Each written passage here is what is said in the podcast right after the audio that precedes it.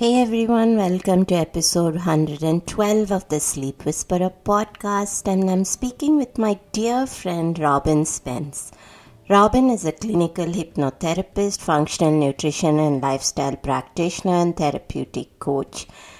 She helps highly functioning people to successfully stop over drinking. The clients who work with her are aware of the impact that alcohol is having on their lives but still struggle to change this habit. Through her training and research as a functional nutrition practitioner, clinical hypnotherapist, and coach, she developed a method to break her own over drinking habit rooted in cognitive therapy and neuroscience. This has transformed her desire and her relationship with alcohol. If you want to stop over drinking and have a desire to show up strong in your life regardless of the challenges, then discover your perfect accountability partner. What's the difference between addiction and over drinking and why do we over drink? How does over drinking affect your sleep and how do we use over drinking as ways to escape from our emotions? This is a powerful conversation, one that we might find ourselves grappling with the truth while trying to remain in denial. Robyn is my dear friend, and I'm thrilled that we were able to bring this conversation to you, one that you might need or find that someone very close to you does. When it comes to alcohol, it is truly a very important piece of the health puzzle. In many, many cases, it's the reason that someone does not move the health needle even while being so on point with food and movement. This conversation is one where we invite you to come away from being the ostrich in denial and embrace the possibility of the greater change which might await you on the other side of understanding alcohol at the very core of your life. Take a listen and may it speak volumes to you.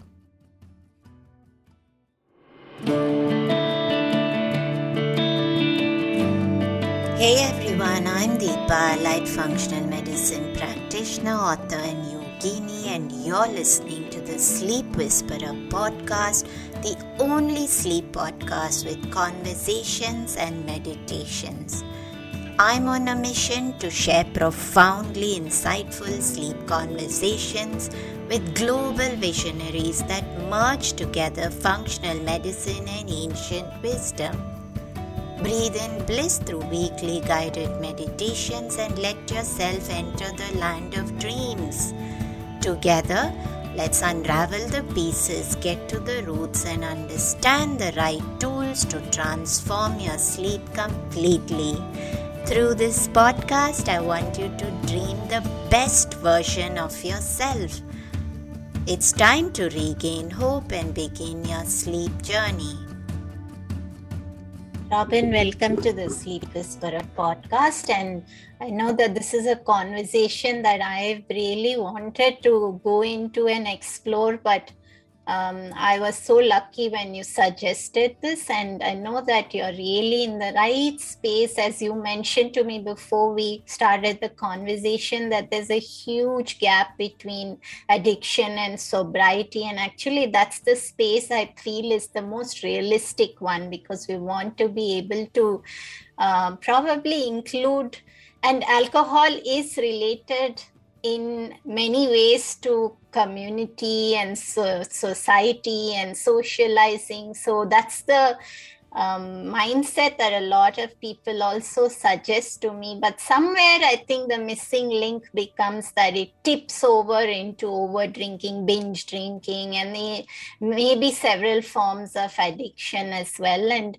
um, the other belief, Robyn, which I've discussed a little bit in several episodes, is that there is the belief that alcohol helps people to sleep and there are people who actually tell some of my clients who are struggling to work through sleep challenges that I've been for the last 10 years drinking alcohol and taking a sleeping pill, and I've had no sleep challenges. And I think that casual approach is also a little concerning given that there are a lot of people who are genuinely trying to piece together why they're not sleeping well.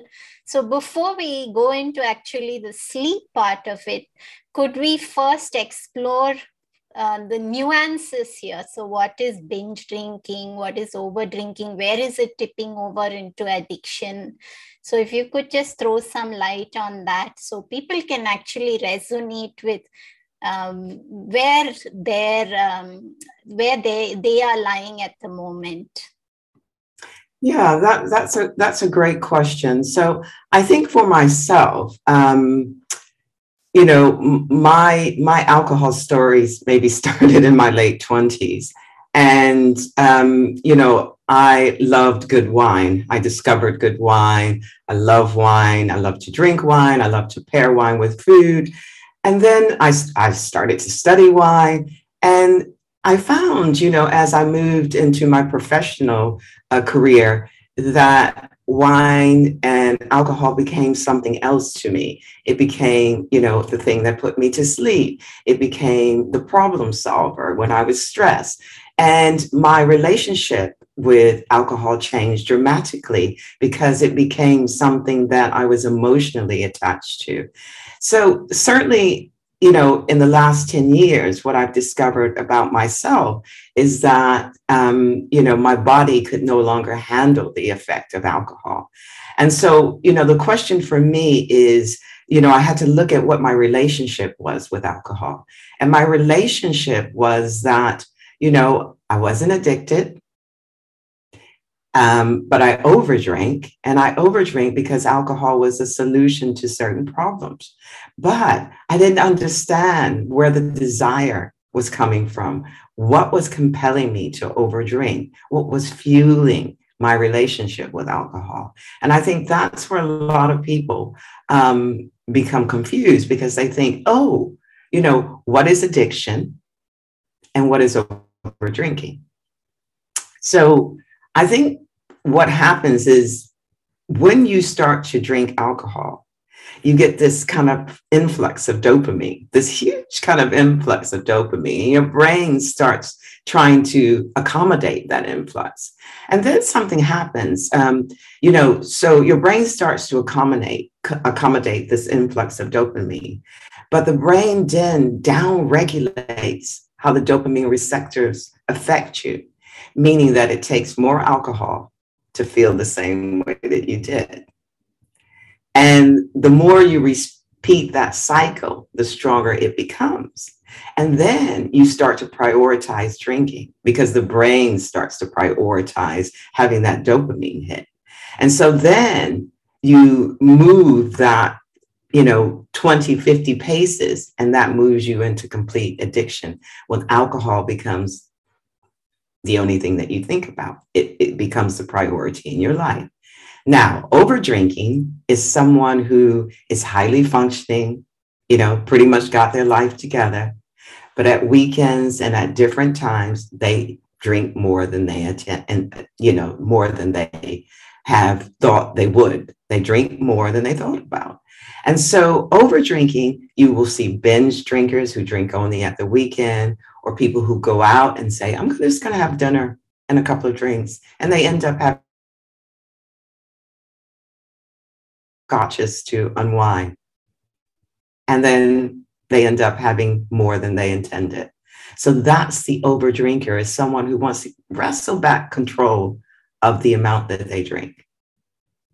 And I think that's Robyn, I see this a lot. What you just described was something that I hear constantly. And just a few weeks ago, there was somebody who said to me that um, there was also, you know, I think it's sometimes associated with certain events. So, for example, if someone is looking forward to a birthday or an anniversary or celebrating a professional success, sometimes they've um, they do relate that the binge drinking is a way to celebrate that. And so they've already prepared themselves for that in terms of mentally readying for that event. And I think somewhere then that starts to become a pattern because at all points in time, certain events are associated with the same set of consequences and um, they do realize that they feel terrible the next few days but somewhere they caught in that loop and they don't know really how to break and break free from that. And i don't think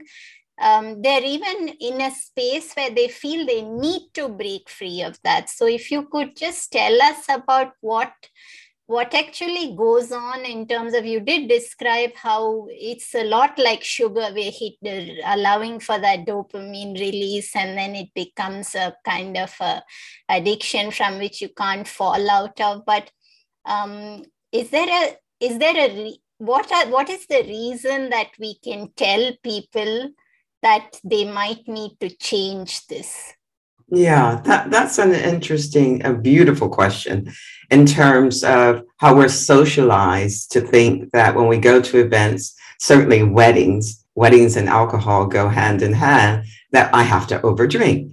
And so there's almost this socialization around when I go to a big event, I'm expected to drink. Therefore, because I'm expected, I do.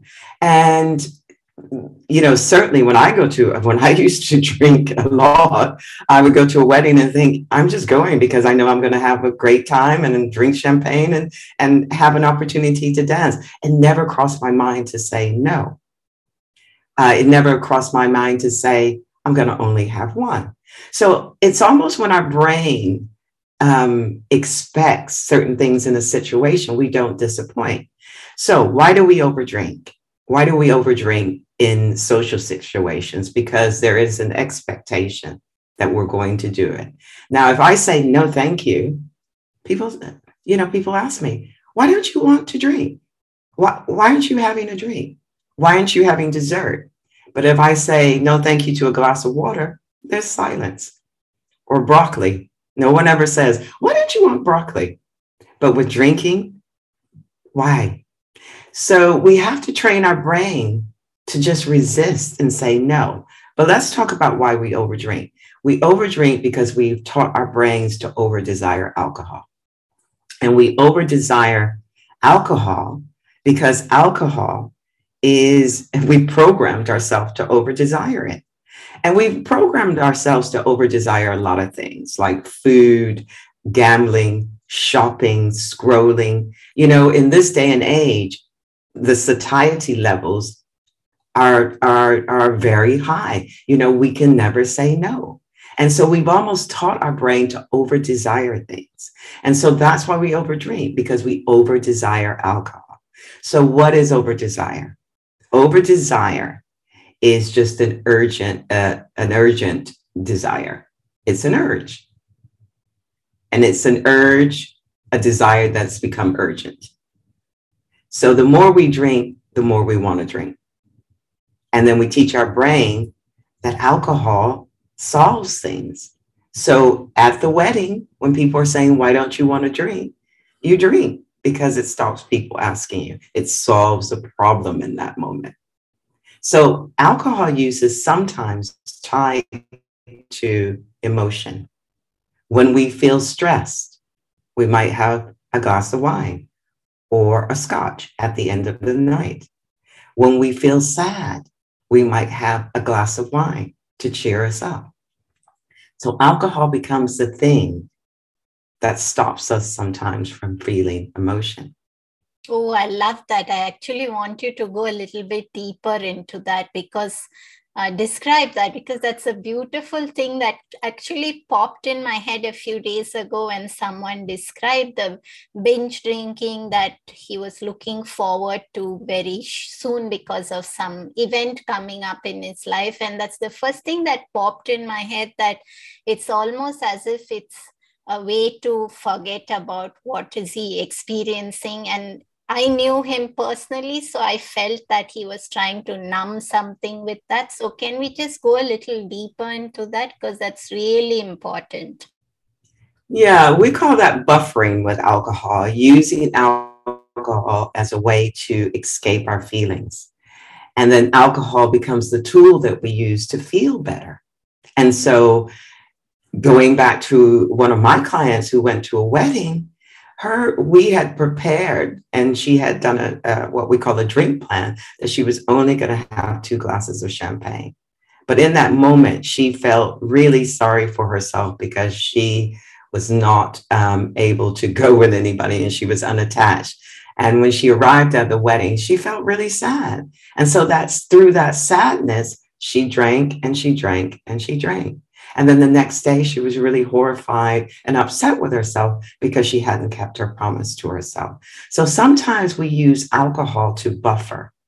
And what I mean by buffering, instead of feeling the emotion, instead of feeling the sadness, instead of feeling the loneliness, we have a drink to cover up that feeling or to enable to it enables us to endure the feeling and I think, Robyn, I can almost hear some of my dear friends and clients telling me, in answer to what you just said, that who wants to feel sad, who wants to feel lonely. So, if there's a way that we can actually cover that up, what's wrong with it? Why should we put ourselves through that misery? What would we say to that? Okay, that's that's an interesting question because who wants to feel misery? Who wants to feel pain? But feeling misery sometime is part of the human condition. You know, we wouldn't know sadness if we didn't know joy. We, we wouldn't know loneliness if we didn't know community. And so having both of those sides of the equation is the human condition. We have to know one without the other. And listen, life is the 50 50. 50% of the time, we're going to feel great. And 50% of the time, we're going to have things that happen in our lives. That's, that's life.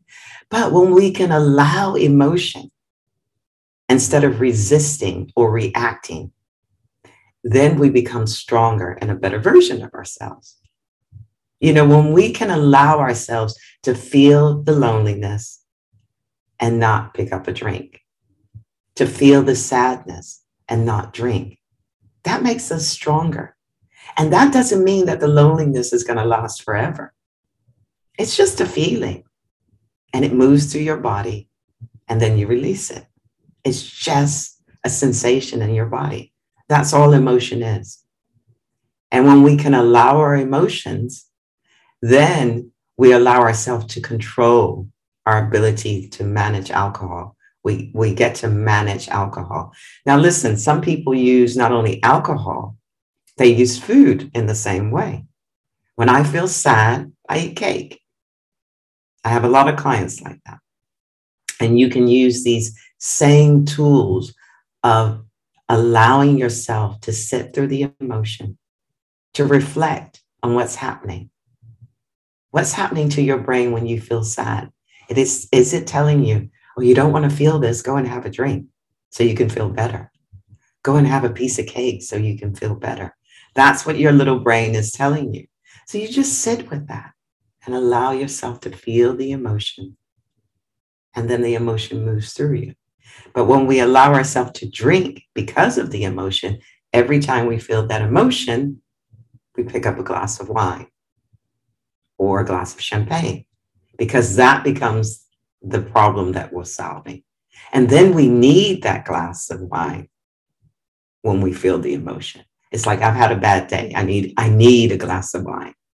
So when we start to use the words need, then that means I need to resolve that problem I love it, Robyn. In fact, I was just going to ask you where does it tip over into addiction and what does addiction look like? Because, you know, the typical answer is always that I'm not addicted. I can stop anytime I want. And I've heard this a lot. I've also lived with an alcoholic long ago and I've seen so much of this. But I would love for you to actually describe what does addiction look like. Well, I I'm I don't work with addicts. Um, I do refer them on to uh, either a 12 step program or some other program which can accommodate them. But addiction looks like someone who prioritizes alcohol over everything else in their life, and they cannot stop drinking. Um, and that addiction can spiral very much out of control. And for someone who's addicted, they do need support and help pulling that back. And you cannot go from addiction to sobriety um, in one fell swoop. It's almost dangerous to do that when you are drinking heavily every day. It has to be a graduated thing. So I'm working, my work is really with people who overdrink, who are highly functioning, but they know that they're not keeping their promise to themselves or their intention when they get when alcohol is around. And they're also drinking because of emotional drinking. You know they're drinking because there is an emotion and that emotion is compelling them to drink alcohol to feel better. So what we focus on is changing the emotion. And when you can change the emotion then that gives you more agency and more power over how and when you want to drink. That's right. So I think we must. I loved what you described about the um, the drink plan, and I'd like to talk a little bit about that with you later. But how does uh, alcohol impact sleep? Because there is, as I said, this common misconception that alcohol is great, and most people believe that it helps them to sleep easily and uh, stay asleep. And I've also heard one thing which I would like your thoughts on, which is that some people have told me alcohol is not a sugar. So I'd love for you to actually break this down as well. Well, I'll, I'll that one first. As far as I know, you know, most wine and um, there there are sh- many sugars and under many different names in alcohol. I think the, the probably the substance that has the least amount of sugar is red wine, but white wine, champagne, um, a lot of spirits are full of sugar. Um, you know, if we think about rum, rum is made from sugar cane. So, um, depending on your choice of spirits, you will find some sort of alcohol either in the alcohol directly or in the process. So let's get on to sleep. Um, I think a lot of the people I work with discover that all of a sudden, you know, they've been drinking and drink has fueled their sleep. And what I mean by that, they, they think they sleep better because of alcohol. But then they're finding that it's they're waking up at two, three in the morning. You know, it knocks them out early on, and then they're wide awake at through two, three in the morning. And that's because your body is attempting to detox that alcohol. And that's why that's happening. And as we get older, those two or three glasses of wine that made us feel incredibly good start other habits. Like we start looking in the fridge for food. All of a sudden, we're hungry again.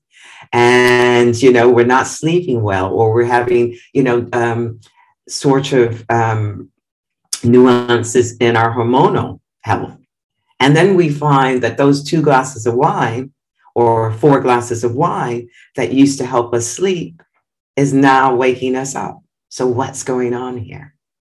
So, what's happening is your body is no longer able to tolerate that alcohol. And when I speak to my clients about cutting back, they say, No, I don't want to cut back. I'm willing to do everything else but cut back on alcohol because alcohol helps me sleep. And when I stop drinking, my sleep's disrupted.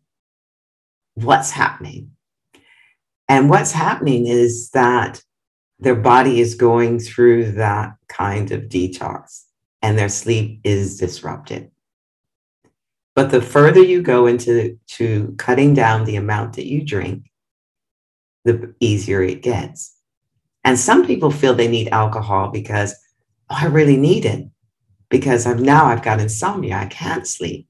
And it's because your body doesn't know how to sleep without it. And you're retraining your body And that means developing a good sleep hygiene, which is something I'm sure you talk about all the time. Deepa is, you know, developing a good sleep hygiene. So when your body is used to going to sleep with alcohol, you have to train your brain and your body that it doesn't need alcohol in order to sleep. And that's where having a good sleep hygiene program comes into play. I think, Robyn, what you described also took my mind to those who are trying to come off sleeping pills. And it sounds so familiar in terms of we did an episode with Dr. Nishi Bhopal, who spoke about weaning off from sleeping medication. And she also described it like this that it needs to be done so gently because right now your body's forgotten how to sleep without that. Um, and you did describe also about how that makes you sometimes reach for food at strange times of the night. It could also be that at times people don't prioritize food along with the alcohol that they drink in the night. So, is there a I suppose we'll come to that later, but um, just as what is the right way to enjoy a drink with food, but maybe we'll save that for later. I would like us to jump into whether alcohol affects women differently because uh, that is something that I see a lot, and there are two aspects to this, Robyn. The first is is there a specific phase of a menstrual cycle where women tend to crave more alcohol and also cannot metabolize it as well? Maybe, I'm not sure, I'm just thinking out loud. And is it very different on women as compared to men? I think alcohol does have a different effect on women than it does on men. And I think women find it harder to metabolize alcohol um, in a way that men don't. And I think that's to do with our reproductive system. Um, and so women do find alcohol harder to um, metabolize. And I think alcohol can impact fertility. Um, you know, women who are thinking about um, starting their fertility journey, I think, you know, need to think about how they want to reduce their intake of alcohol prior to that. I think it, it's it's disruptive to the cycle. Um, and I think it has a huge back, impact on um, conception um, with both sexes. I think some women and men feel that alcohol is an enhancer. Um, it, but but I think you know while one drink doesn't reflect, um, um, one drink doesn't affect blood flow, heavy drinking does. And it can affect, you know, how people are intimate with each other. And it can affect men in many different ways. And it can affect women because alcohol does have an impact on your behavioral um, your your your cognitive part of your brain, and sometimes it can stop women from being able to. Um, it can in, impact the fertility cycle, and for men, in terms of being able to produce uh, uh, enough of what they need to produce to to um, you know um, uh, fertilize an egg, it can have an impact on that. Absolutely and i think would you could you also break that down i mean you did describe in terms of fertility but uh, the common thing that you also come across is where people believe that they feel that intimacy becomes easier when they've had a glass of wine. This is something common. So, this is something not necessarily if someone is trying to uh, have a baby or anything but how is this then creating a loop where intimacy relies on alcohol? Yes um, this is a really interesting one. And into if a lot of women um, have shared with me that they drink in order to become intimate and men men and women equally um, with men, it's about bravado and you know being able to relax and do the thing that's expected of them. And for a lot of young men who feel nervous, this can be something that they use to to feel you know more relaxed. For women, um, it can be used in a way to shed inhibition. And so alcohol on both sides of, of, of the coin is, is, you know, people feel that this is something that relaxes me. One drink may do that.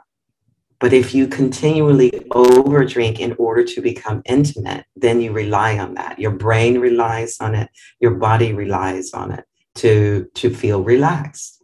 And when you're feeling so relaxed, it can restrict blood flow in men. So they're in you know, they're not able to to um, become erect.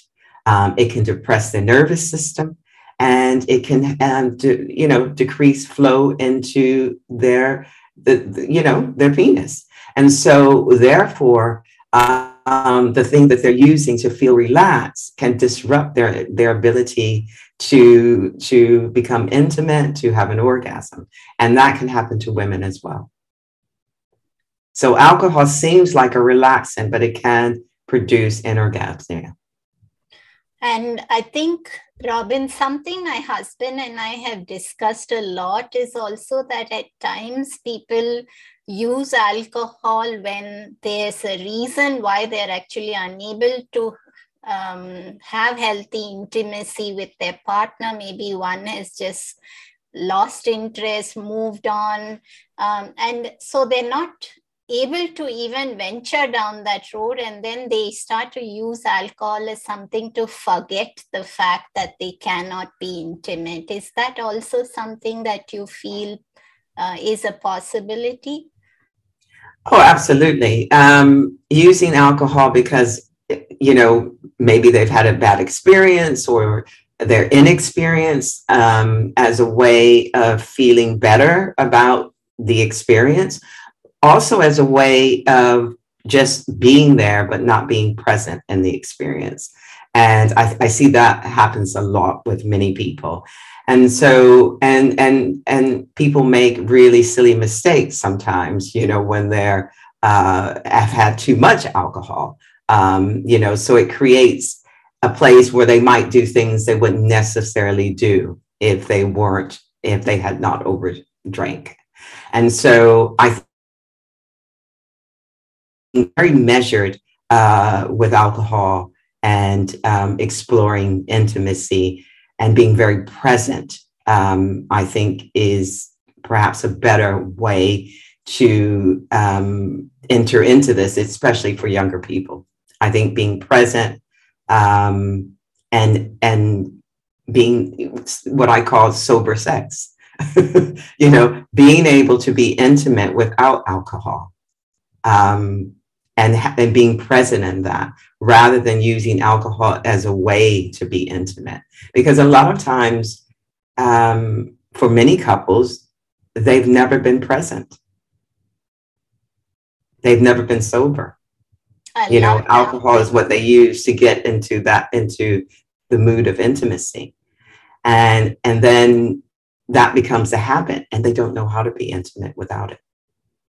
I love that phrase sober sex, Robyn. I think it so it encapsulates so much meaning within that itself. But let's actually talk about how does someone move past a habit of over drinking or binge drinking and this oscillating between weekdays and weekends and where, where do they begin? And of course, we are talking about not complete sobriety, as we mentioned in the beginning. We're going into that space between over drinking and sobriety where reality lies. Yeah, and it's changing.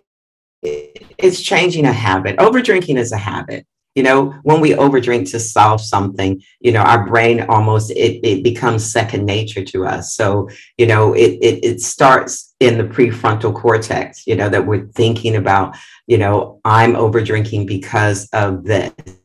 And then it becomes a habit. It drops down into what i call our animal brain. And then we're doing it automatically. So how do we change that over drinking habit? So I think there are four kind of four different things that we can do when an urge to overdrink appears. Um, you can react, of course, and pour yourself a drink and say yes to the urge.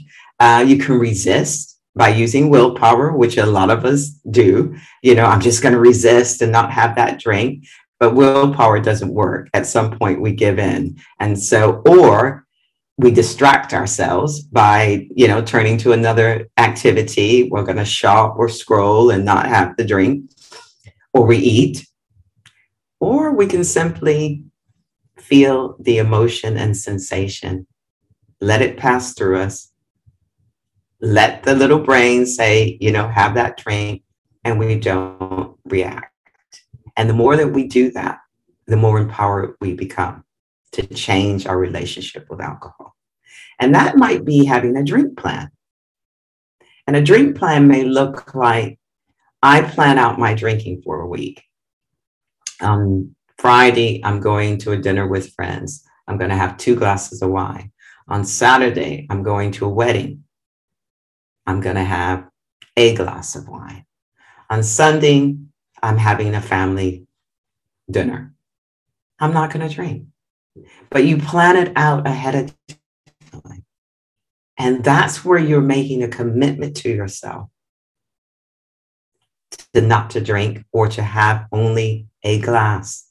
And what you're teaching your brain is that it doesn't have to have that immediate gratification. I want, therefore I drink. I want, therefore I eat. That's where most of us are.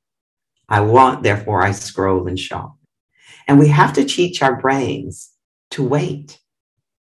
And so a drink plan is all about waiting.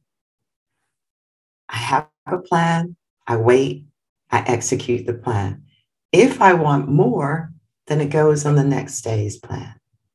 But when we pause and we teach our brain how to wait, then we're building up a different habit. And sometimes when we, the thing that we think we want, when we wait, we find out we don't really want it. But most of us drink because we're in habit mode. And when we disrupt the habit, we find that we get much more management or agency over when and how we drink. And that can start with a drink plan. And uh, would it also be logical, Robyn, to have as part of the drink plan because sociologic, social, so, sociological pressures are so high that um, that's you described it yourself at the start where you know someone's egging us on and why just one drink why not some more? I mean we're here to have fun. So what is part of the plan in terms of managing these social situations? Yeah that's a great question. So sometimes i work with my clients and doing hypnotherapy with them um, getting them into those situations where they see themselves in a social situation and they derive pleasure from saying no. And it's learning to say no. And and learning that you don't have to people please by saying yes. Because when we say yes to other people you know we're we're we're saying no to ourselves. And it's saying no learning to say no. It's like no thank you. I don't want to drink. And just watching yourself in that situation and your brain's going to say have the drink it's easier. It's easier. It makes other people happy. And I just sit there and I observe myself saying no. And I say no. Now, listen, that was pretty hard at first because my husband and I loved pairing food and wine. And now I'm not drinking. And he finds it very uncomfortable. So it's his discomfort that's compelling him to say, why not? It's his discomfort around me saying, no, thank you. So I have to sit in my own discomfort and say, no, I'm not choosing to drink right now. And at first, that was hard. That was really easy. You know, I was out with friends. I'm here in London, friends um, from the US last night, and I didn't drink. And they were saying, Oh, you're not drinking anymore? And I'm like, I just don't want to drink tonight. I just don't fancy it. And they were all really uncomfortable. But you know what? They forgot in five minutes. And they had a lovely time and they had wine and I drank water. And I was perfectly happy with that. but it takes practice. Practice saying no. Feel the discomfort and say no anyway. And that way, I'm keeping my commitment to myself. It's like going out for a run. The first three weeks, you go every day. Then you start saying, Oh, it's rainy. I'm not going to go. Oh, I'm tired. I'm not going to go. And we stop keeping our promises to ourselves. And it's that's a muscle that we have to strengthen. The more you say no, the more it feel good. It feels good to say no. So was, um, it's muscle. There was something very insightful you described in that situation, Robyn, where you said, I just said I'm not drinking today. So, you know, that also takes the pressure off of you in social situations where you're not going there and announcing, I'm not drinking again. You're just saying, I'm not drinking today. And I think that makes a world of difference in terms of pressuring yourself and feel uh, inflicting that pressure on anybody else and getting them to push you i think there's a really big difference between the two. Of most often you see people who say okay i'm never again going to drink and then they enter a social situation and then they're telling everybody i'm not drinking after today and then eventually the pressure mounts and then uh, it goes it's like what you describe the journey has to be slow and not abrupt because then it just probably has a greater chance of recoiling back on them. Um, is there anything that you'd like to share in terms of final words of advice? Yeah i, I think you have to think of your brain when if you you know want to move into the world of uh, exploring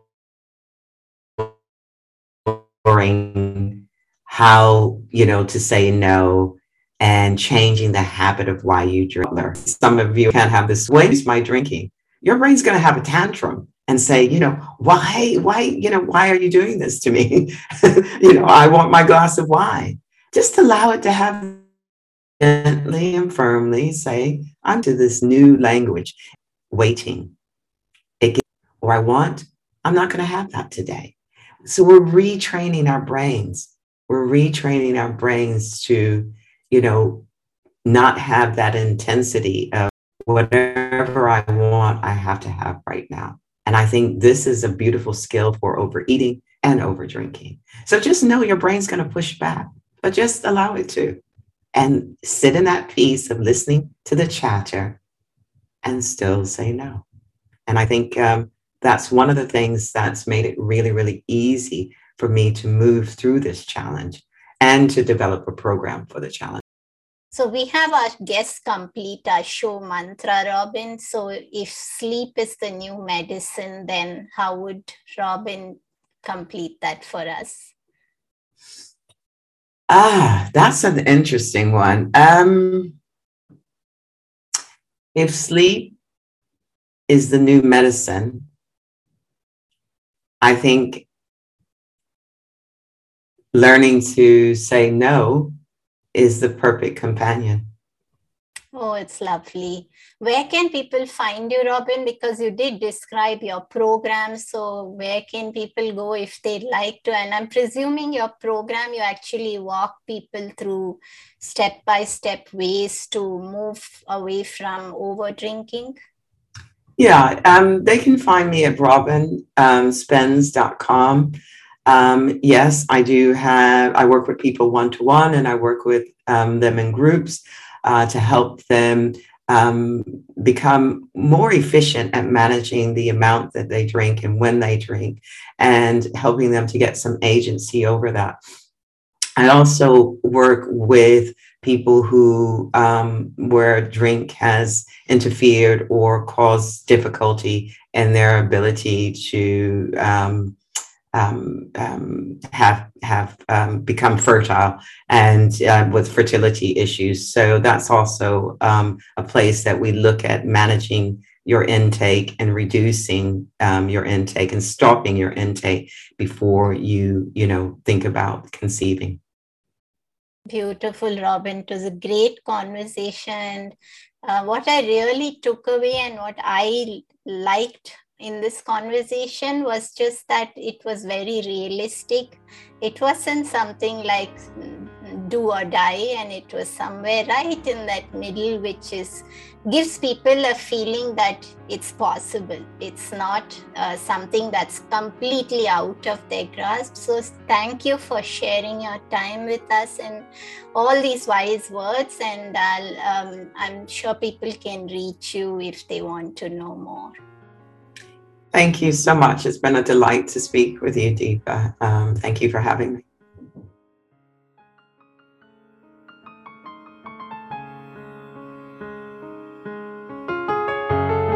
Hey everyone, I hope you enjoyed the show. Just a reminder that this podcast is for information purposes only. This is not a substitute for professional care by a doctor or otherwise qualified health professional. This information is provided on the understanding that it does not constitute medical or other professional advice or services. If you are looking for personal help on your health journey, do seek out a medical practitioner. Please do make your own healthcare decisions based upon your research and in partnership with your doctor or otherwise qualified healthcare professional. It is in no way intended as medical advice as a substitute for medical counseling or as treatment or cure for any particular health condition. Be sure to always work directly with a qualified health practitioner before making any changes to your diet or lifestyle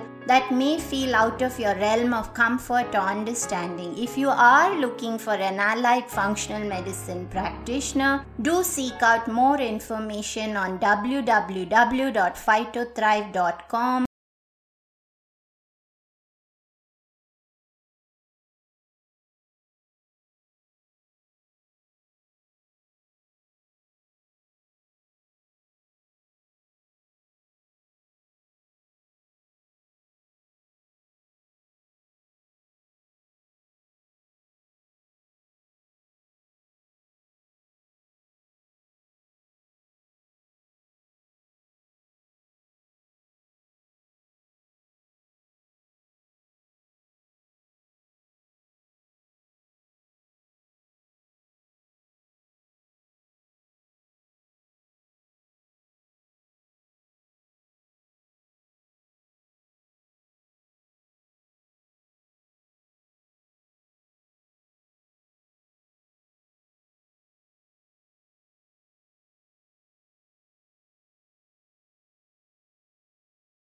It is important that you have someone who is qualified and understands your health personally in order to provide adequate care, especially when it comes to chronic health conditions.